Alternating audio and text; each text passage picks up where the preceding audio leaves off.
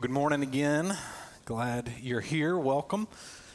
Uh, we really do desire Christ Central to be a community of people that welcomes all of you uh, to be a part of an imperfect community. Uh, we realize nobody here has it together, and so we hope you can feel like you don't have to come into our community and, and put it put on a face or pretend that you can openly wrestle with your faith and be honest about where you are. And we trust that God is working in us as a diverse community that seeks His glory. And so I'm really glad you're with us. We're beginning a new series this morning, four weeks in the Old Testament book of Jonah.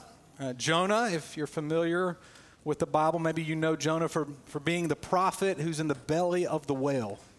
Uh, and so let me quickly say do not get distracted by whether or not Jonah literally got swallowed by a great fish or not. Really don't want this to be a sticking point during our time in this powerful book. I will say, though, that if if you, if you believe Jesus resurrected from the dead after three days, why not Jonah in the belly of a great fish? But I do realize some of you may not believe in miracles. So stick with us as we walk our way through Jonah. There's a lot of things that we can learn uh, from this book. It is not about a whale, it's not even about Jonah, really. It's mostly about the heart of God, His mercy and His love towards us and this world. So I'm going to read Jonah chapter 1, verse 1 through 16. As our custom, I'm going to ask you to stand as we give attention to God's word. This is God's word to us this morning. Now the word of the Lord came to Jonah the son of Amittai, saying, Arise, go to Nineveh, that great city, and call out against it, for their evil has come up before me. But Jonah rose to flee to Tarshish from the presence of the Lord. He went down to Joppa and found a ship going to Tarshish. So he paid the fare and went on board to go with them to Tarshish, away from the presence of the Lord. But the Lord hurled a great wind upon the sea, and there was a mighty tempest on the sea, so that the ship threatened to break up. Then the mariners were afraid, and each cried out to his God. And they hurled the cargo that was in the ship into the sea to lighten it for them. But Jonah had gone down into the inner part of the ship, and had lain down and was fast asleep. So the captain came and said to him, What do you mean, you sleeper? Arise, call out to your God. Perhaps the God will give us a thought to us that we may not perish. And they said to one another, Come, let us cast lots, that we may know on whose account this evil has come upon us. So they cast lots, and the lot fell on Jonah. And then they said to him, Tell us on whose account this evil has come upon us. What is your occupation, and where do you come from, and what is your country? And of what people are you? And he said to them, I am a Hebrew, and I fear the Lord, the God of heaven, who made the sea and the dry land. Then the men were exceedingly afraid and said to him, What is this that you have done? For the men knew that he was fleeing from the presence of the Lord because he had told them. Then, he, then they said to him, What shall we do to you that the sea may quiet down for us? For the sea grew more and more tempestuous. And he said to them, Pick me up and hurl me into the sea. Then the sea will quiet down for you, for I know it is because of me that this great tempest has come upon you. Nevertheless, the men rowed hard to get back to dry land, but they could not for the sea grew more and more tempestuous against them. Therefore, they called out to the Lord, O Lord, let us not perish for this man's life, and lay not on us innocent blood, for you, O Lord, have done as, as it pleased you. So they picked up Jonah and hurled him into the sea, and the sea ceased from its raging. Then the men feared the Lord exceedingly, and they offered a sacrifice to the Lord and made vows. Isaiah, the Old Testament prophet, tells us that the grass withers and the flowers fade but God's word endures forever. Let's pray. God, I ask that you would come and speak to us by your Spirit this morning. God, I pray that those of us in here who are prone to wonder, prone to leave you and your ways, that you would chase us down this morning through your word. You would speak to us. You would draw us back by your mercy. I pray that the words of my mouth and the meditations of all of our hearts would be pleasing to you. We pray this in Jesus' name. Amen. You can have a seat. Well, a few weeks ago, uh, we spent some time with my in laws, and we were talking about the goodness and the gift of bacon. The gift of bacon. Praise God from whom all blessings flow. Right? Bacon, it's a good gift. Well, while we were talking, I remembered this old TV show, Parent Swap. It was a show where families would swap parents, and, and so the children would come under the authority of these new parents, which meant new rules. And there was this one episode where a new mother came in to this home uh, that the family had really poor and bad eating habits, and, and she started to throw away all the junk food. She opened up the refrigerator and she said, I'm going to toss away this bacon. And all of a sudden, the TV screen scans to this 10 year old who's getting irate. You can't throw away the bacon? This is crazy. Bacon is good for me. And that became the mantra of me and my friends for a number of years. Bacon is good for me. And I get his anger. What's she doing? Who did she think she was? And the next scene, this 10 year old is packing his bag and he's saying, I can't take this. She doesn't know what she's talking about. She thinks she's the queen. I'm leaving. I'm running away. And then you see him running out the door.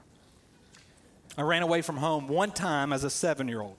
I can't even remember what my parents told me to do, but I didn't want to do it. I didn't like it. I thought it was extremely unfair. And so I packed my bag, told them I was running away. And I walked out the front door and I made it to the beginning of my neighborhood before I got too scared and I came back home. When things don't go according to our plans, according to what is right in our minds, a natural place to go is away. To push away, drift away, run away. Jonah is a story of a man, a prophet, running away from God, and a story of the pursuit of a sovereign God of mercy. There are a lot of reasons that we'll see that Jonah is running away. But the main reason Jonah runs is because God does not act in the way Jonah thinks he should act.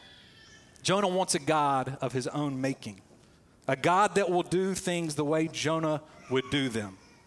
Yet Jonah can't control, can't dictate to God, and he can't call God to act in the ways he wants him to. And so this frustrates Jonah. He gets angry. He disagrees and he mistrusts God. Therefore, he runs away. So I want us to look this morning at Jonah the runaway and God the pursuer. Let's look first at Jonah the runaway. One other place in Scripture that speaks about Jonah, the son of Amittai, is 2 Kings chapter 14. And there we don't see much except that Jonah is a prophet of God. And what that means is that Jonah would get messages from God and then deliver them to God's people. So we know that Jonah had a clear call to his ministry as a prophet, and therefore he enjoyed deep fellowship with God. Other than that, we don't know much until this book of Jonah.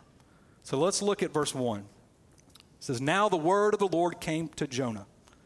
This is how most prophetic writings begin God's word coming directly to the prophet. But what God says in verse 2 was a complete shock. God says, Arise, go to Nineveh, that great city, and call out against it, for their evil has come up before me. And this was shocking in many ways. Jonah was a Hebrew prophet, and now he's being called to leave Israel, go to a Gentile city this was unprecedented, by the way. Jeremiah, Isaiah, Amos, other prophets in the Old Testament were prophets who called out and cried out to Israel to believe and trust God. But God is telling Jonah to go outside of Israel, call out and cry out to the Gentiles that they might believe in God. God had never done this. Not only that, but Nineveh was in Assyria, which was one of the cruelest and most violent empires. Assyrian history as one historian said was one that was so gory and blood curdling as history as we've never seen before. After capturing enemies, the Assyrians would typically cut off their legs and one arm, leaving the other arm and hand so that they could shake the victim's hand in mockery as they died. They burned adolescents, they captured, they tortured. The Assyrians have been called a terrorist state. Nineveh was a great city in Assyria, meaning they had incredible military and cultural power. So this call doesn't make any sense to Jonah. If he goes to Nineveh, he won't make it long. He's going to be killed by this terrorist state. But even deeper for Jonah, why would God want to show mercy to these people? They were evil. They deserved justice, not mercy. Now, listen, Jonah definitely had an issue with the job that he was given. He had an issue with this call. But he had a bigger issue with the God who gave it to him. So, what does Jonah do? Does the complete opposite. Instead of going east to Nineveh, he goes west to Tarshish. Instead of traveling on land to Nineveh, he sails by sea to Tarshish. Sent to a big city, Nineveh, he buys a one way ticket to the end of the world. Jonah runs away from his call and from God. And this is an issue for all of us. The Lord of heaven and earth is not a God that we can control, dictate, or command. The real God is an enigma in many ways. He shows mercy where we might not show mercy. He withholds justice when we want justice now. He acts in ways that we may not act. And when things happen in our lives that we don't agree with, when we think God is being unfair, Jonah syndromes start to show up in our lives.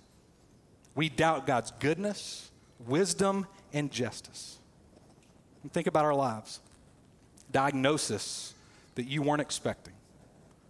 Sudden death of a friend or a family member. The loss of a job, another failed dating relationship, infertility, miscarriage, a spouse that is unfaithful, an election that you disagree with, a national crisis, really any expectation that's unmet. When these things happen in our lives, we can question God Himself. God, are you good? God, what are you doing? Yes, we have a problem with what is happening, but our bigger problem is with the God who rules over all things. And so, what do we do? We push away. We drift away or we run away.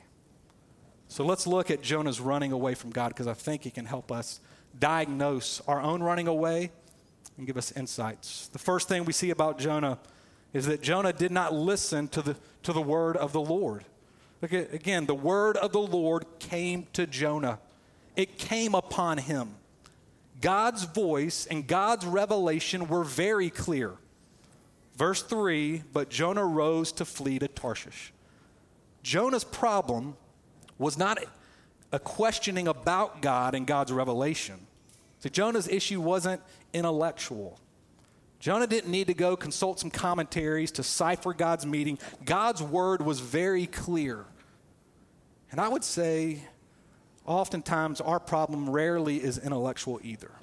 Yes, we have intellectual questions. Yes, we have struggles and things we wrestle with, but more often than not, it's not that we don't know what God is saying, rather, that we do and we just don't like it.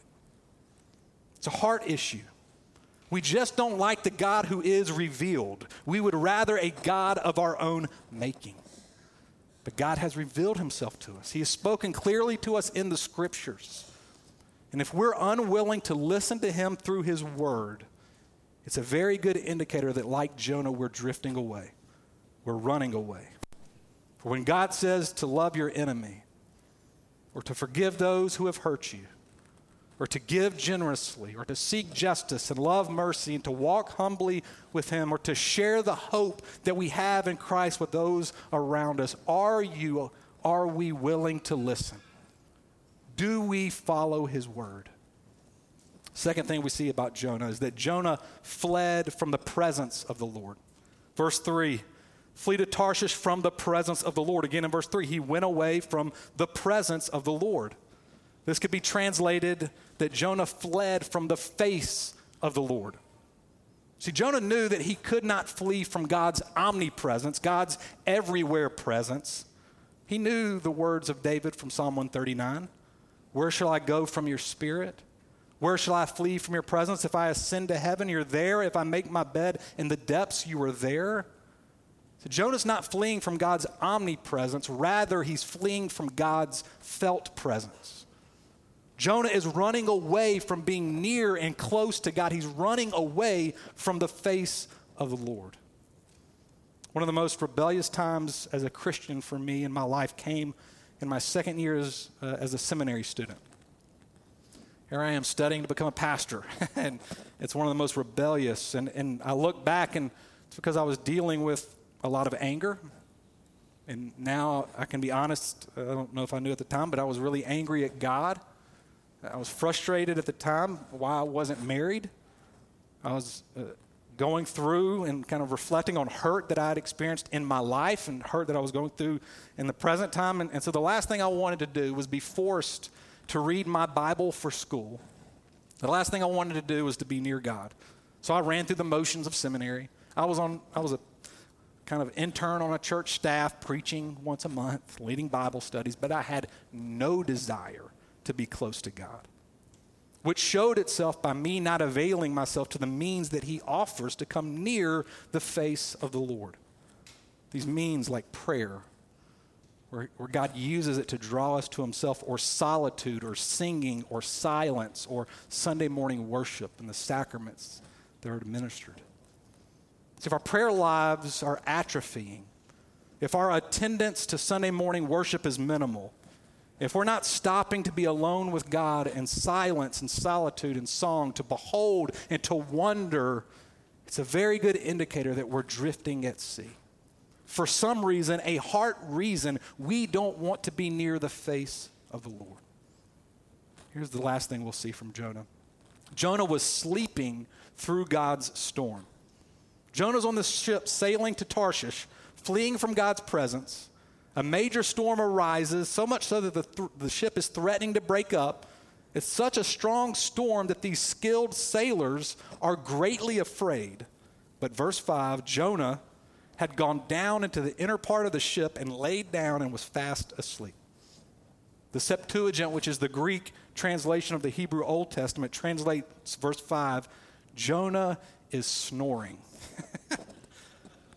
Jonah is snoring. Now, perhaps Jonah is exhausted from his running away. But more likely, I believe Jonah is engaging in what one person has called the sleep of sorrow.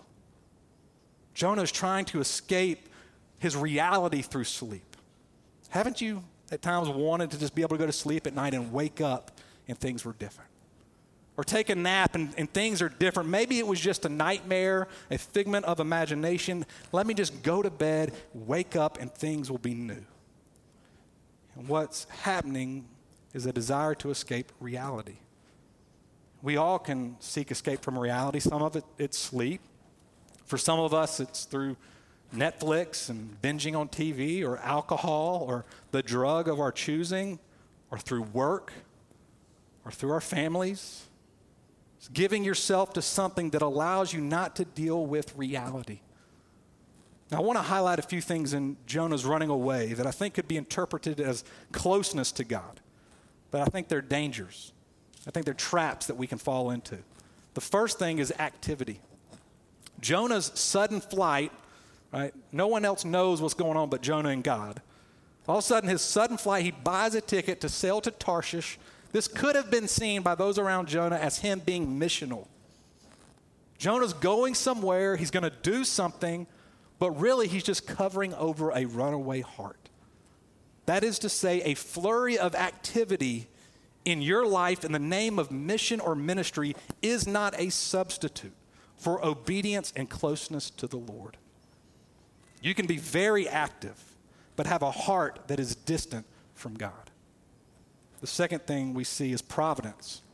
Jonah flees from the Lord and he finds exactly what he's looking for a ship that will take him in the opposite direction of Nineveh. Finds exactly what he needs to carry out his disobedience.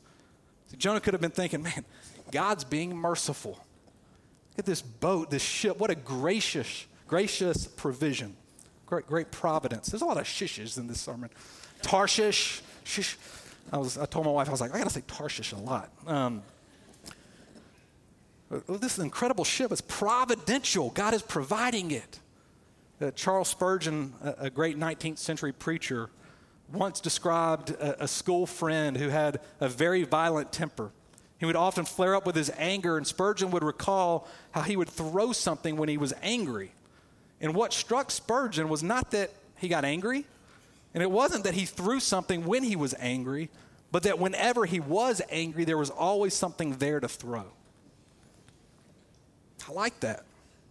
Is that not true for us? That when we have a heart of rebellion against God, there will frequently be the providential means put before us to carry out our rebellion. Here's what I'm getting at we cannot always trust our experience as premium. Opportunities for disobedience will always be available for us to experience. Now, I'm all for experience. I'm all for God working by His Spirit to lead and guide and to work in mysterious ways. But we need to be aware of the danger of being guided by providence or experience, particularly when we refuse to be, be, to be guided by God's word. Here's the last danger, the last trap fruit. Jonah's fleeing was not without spiritual fruit. The sailors on the boat were impacted, verse 16. Ultimately, these men feared the Lord. God bore fruit in Jonah's disobedience, which is to say, fruitful ministry is not itself a guarantee of closeness to God. Hurts. Spiritual fruit is God's, not ours. Beware of the danger of mistaking usefulness to God for communion with God. I think you'd all agree by now that the spirit of Jonah lives well within the church today. It did not die in the belly of the fish. Our hearts are prone to wonder, prone to drift away and run away, especially when God does not act in the way we would or the way we would want. But thanks be to God that our God is a God of sovereign mercy who chases us down in our rebellion. 19th century poet Francis Thompson penned a poem, Hound of Heaven to describe the experience of us running away, yet God being the one who chases us down in his love and mercy. It's a great image. The hound of heaven. He runs us down. He chases us down. He does not relent in his pursuit of us. So let's look at this God of mercy. And Jonah's running away. It's not long. Verse 4 Before the Lord, the hound of heaven is coming after Jonah. Verse 4 But the Lord. Jonah's heart's desire is to flee from the presence of the Lord, but the Lord. These might be the greatest words in all of Scripture. But the Lord. He intervenes with his mercy to draw us back to himself. We can be runaways, but God does not let us go. He comes after us. There are two ways that we see God intervening and pouring out his mercy on Jonah to arouse Jonah out of this sleep of sorrow. The first is that God sends storms. Look at verse 4 But the Lord hurled a great wind upon the sea. God uses a storm to wake Jonah up from his backsliding. Now, listen, I, I know it's hard to understand and to discern God's love and purposes behind many of our trials and difficulties. I know it is. But it is more hopeless to imagine that God has no control over the storms of our lives and that our sufferings are random and meaningless. I read a story this past uh, week about a moth, actually, the, the emperor moth. And the story went like this A man found a cocoon of the emperor moth, and it and, it, and he took it home to watch this moth emerge. Well, one day a small opening appeared, and for several hours the, the moth struggled, but couldn't seem to force its body past a certain point. And deciding something was wrong, the man took scissors and snipped the remaining bit of the cocoon. And the moth emerged easily, its body large and swollen, the wings small and shriveled. He expected that in a few hours the wings would spread out into their natural beauty, but they didn't. Instead of developing into a creature free to fly, the moth spent its life dragging around a swollen body and shriveled wings. The constricting cocoon and the struggle necessary to pass through the tiny opening are God's way of forcing fluid from the body into the wings of the moth. The struggle is exactly what the moth needs to become what God intends. I know storms and struggles are no fun for us to experience. But oftentimes they are God's sovereign mercy to mold us into who He wants us to be and to draw us back to His presence and His heart. Second thing we see about God is that God uses the unbelieving world. Now, I wish we could spend more time contrasting these sailors on the ship with, with Jonah, because there's a lot here. But let me just make a few comments. These sailors act with more faith than the prophet. Verse 5 they pray to their gods, their pagan gods, while the prophet is prayerless. They're trying to save the ship and everyone who's on board, while Jonah is only concerned with himself. Jonah is sent to point non believers to God, but now God uses non believers to point the prophet to God. Verse 6 says, The voice of the captain says, Arise, which is the same call that God ushered Jonah in verse 1. The point is that God's voice would have been heard through the voice of these sailors. The biblical doctrine called common grace. It's the truth that God bestows gifts on all of humanity, believing and unbelieving, that all of humanity is made in his image. Therefore, God uses all people for his glory. For Jonah, the lives of these sailors was a wake up call, was a rebuke to Jonah. Jonah is the prophet with this clear call to go to, to Nineveh. He's not praying, and in the midst of the storm, he doesn't care about anyone but himself, while these sailors are praying trying to figure out how to save the ship, using all their resources for the sake of the good of all. Tim Keller said that Jonah's private faith has no public good. I'm sad to say that too often this is the case for many of us inside the church that our relationship with God does not impact the way we live for those around us, that our personal faith is not fleshed out for the good of the world. Those outside of the church often outdo the church in many ways works of justice, works of mercy, works of beauty, and thanks be to God that God uses all people, regardless of race, class, and even religious belief all this is to say is that we can learn from the world. We can learn from those who are outside the Christian faith, and that God often uses the world to teach and rebuke the church. Our personal and private faith is to be used for the public good of God's world. And if we're running away from God, we will not be concerned for the world.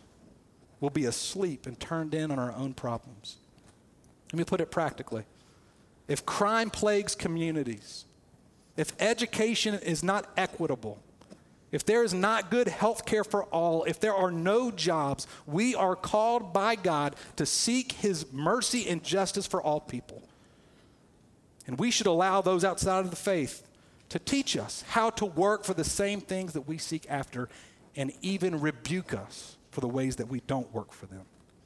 So I'll just insert again what Timothy said earlier Every one of us should vote on Tuesday to use our right and our responsibility to consider who should be elected for the sake of the good of Durham. So please go vote.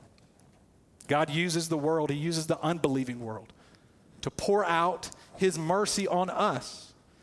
And I'm thankful for many of my non believing friends who have taught me so much about God. I may not have known they were teaching me about God, but I know they were teaching me about God. So go back to Jonah. These sailors, they're panicking in the storm, and they all realized the only way to quiet this storm was for Jonah to be thrown into the sea. Price had to be paid, and the price was Jonah's life, and Jonah knew it too. So in verse 12, he says, Pick me up and throw me in. In verse 15, they picked Jonah up and they hurled him into the sea, which again evokes God. Same wording as verse 4 the Lord, the Lord hurled onto the sea a great storm. God's involved in all of this the hurling of the storm and the hurling of Jonah into the sea. Immediately, the sea ceased raging. Peace and calm for all on the ship. Jesus says in Matthew chapter 12, verse 40, For just as Jonah was three days and three nights in the belly of the great fish, so will the Son of Man be three days and three nights in the heart of the earth. That Jesus himself would pay the price of justice for our rebellion and the world's rebellion, so that mercy and peace could be offered to us and the world. Jesus is greater than Jonah. He'd give his life over to death on a cross, bearing the weight of sin for the sake of the whole world, Three days in utter darkness, separated from the Father and the Spirit, yet he would rise from the dead so that God's mercy could be extended to you and to me. Would you allow the mercy of God, seen in Christ, to draw you back to himself today? All of our hearts are prone to wonder. For all honest, we prefer a God of our own making, and so we get frustrated and we get angry when God doesn't act in the ways we think he should. So we drift away, we run away. But the Lord, but the Lord will not relent in his pursuit of us. Thanks be to God. Let's pray. God, I ask that you would pursue us. The hound of heaven come after us. All of us are push away, drift away, run away in all different ways. But you know, you know what's going on in our lives. Thank you that you come after us. You're coming after us this morning through this whole service, your word, and now as we come to your table. Grab a hold of our wondering hearts, we pray. In Jesus' name, amen.